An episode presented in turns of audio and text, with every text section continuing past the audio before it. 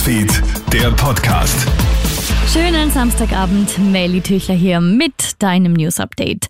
Wilde Szenen aus der Wiener City gehen gerade durchs Netz. Ein zuerst noch ruhiger Demotag in Wien gerät zunehmend außer Kontrolle. Teilnehmer der MFG-Demo am Wiener Schwarzenbergplatz halten sich nicht an die vereinbarte Standkundgebung.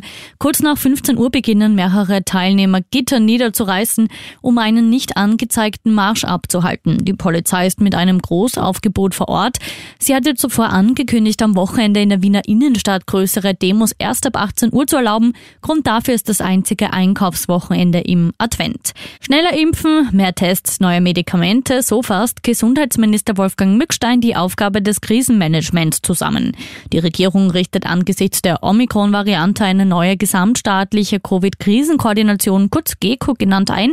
Als Doppelspitze des Teams sind Generalmajor Rudolf Striedinger und Katharina Reich, Generaldirektorin für die öffentliche Gesundheit, heute vorgestellt worden.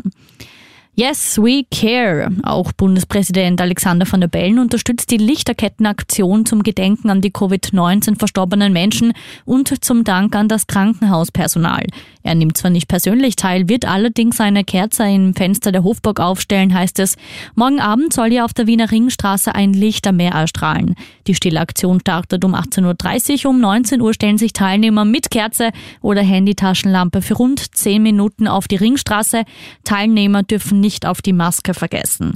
Und mit einer Haarnadel zum Traumhaus. Die US-amerikanische Instagrammerin Demi Skipper hat sich den Traum von einem eigenen Haus erfüllt. Das allerdings ohne es zu kaufen. Sie hat es sich ertauscht. Im Mai 2020 startet sie ihr Projekt mit einer Haarnadel. Bei Tauschgeschäften, die sie quer durch die USA führen, kommt sie über Staubsauger, Snowboard und Smartphones zu immer wertvolleren Gegenständen.